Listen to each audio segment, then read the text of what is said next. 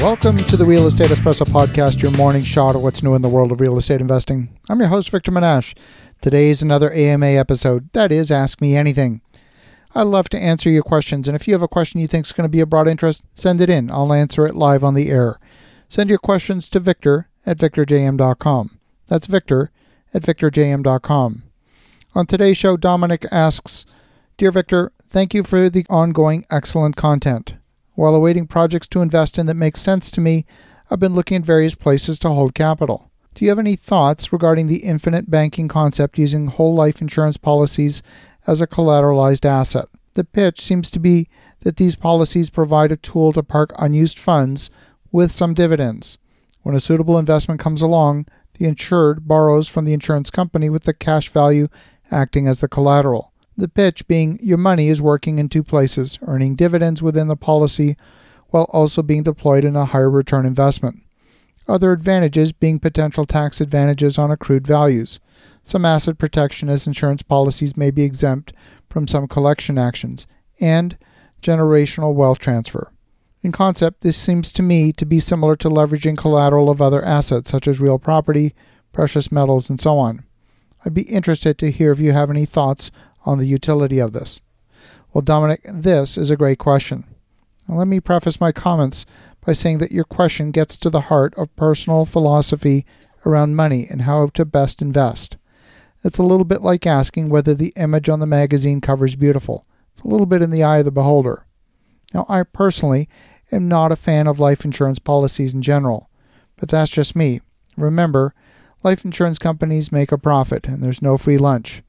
When you borrow against your life insurance policy, it's my understanding that the value of the policy is reduced by the amount you have borrowed. You are correct.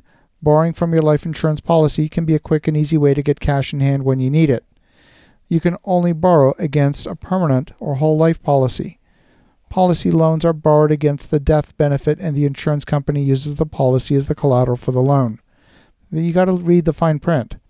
Some policies penalize you more than just the money borrowed those who advocate life insurance as an investment usually justify it on the basis that the cash balance of the policy grows inside the policy tax free.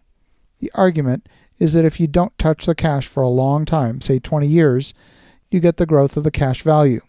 If you don't collect on the policy, then you can often negotiate flipping the policy into an annuity with the life insurance company. Earlier this year, we did an analysis of annuities from life insurance companies, and we found that the quoted rates of return to be approximately 1%. The yield was better in U.S. Treasury bills. The only reason to put the money with an insurance company is if you have zero financial discipline and can't leave the cash in your own bank account. As an investment vehicle, life insurance policies have very high fees, and these fees are usually much higher than a mutual fund on Wall Street.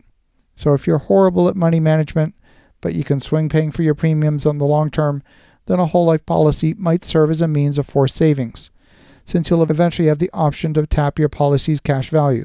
Put it another way, if you don't trust yourself to save money, but you do trust yourself to set up automated billing with your insurance company, then whole life policy might be a reasonable option.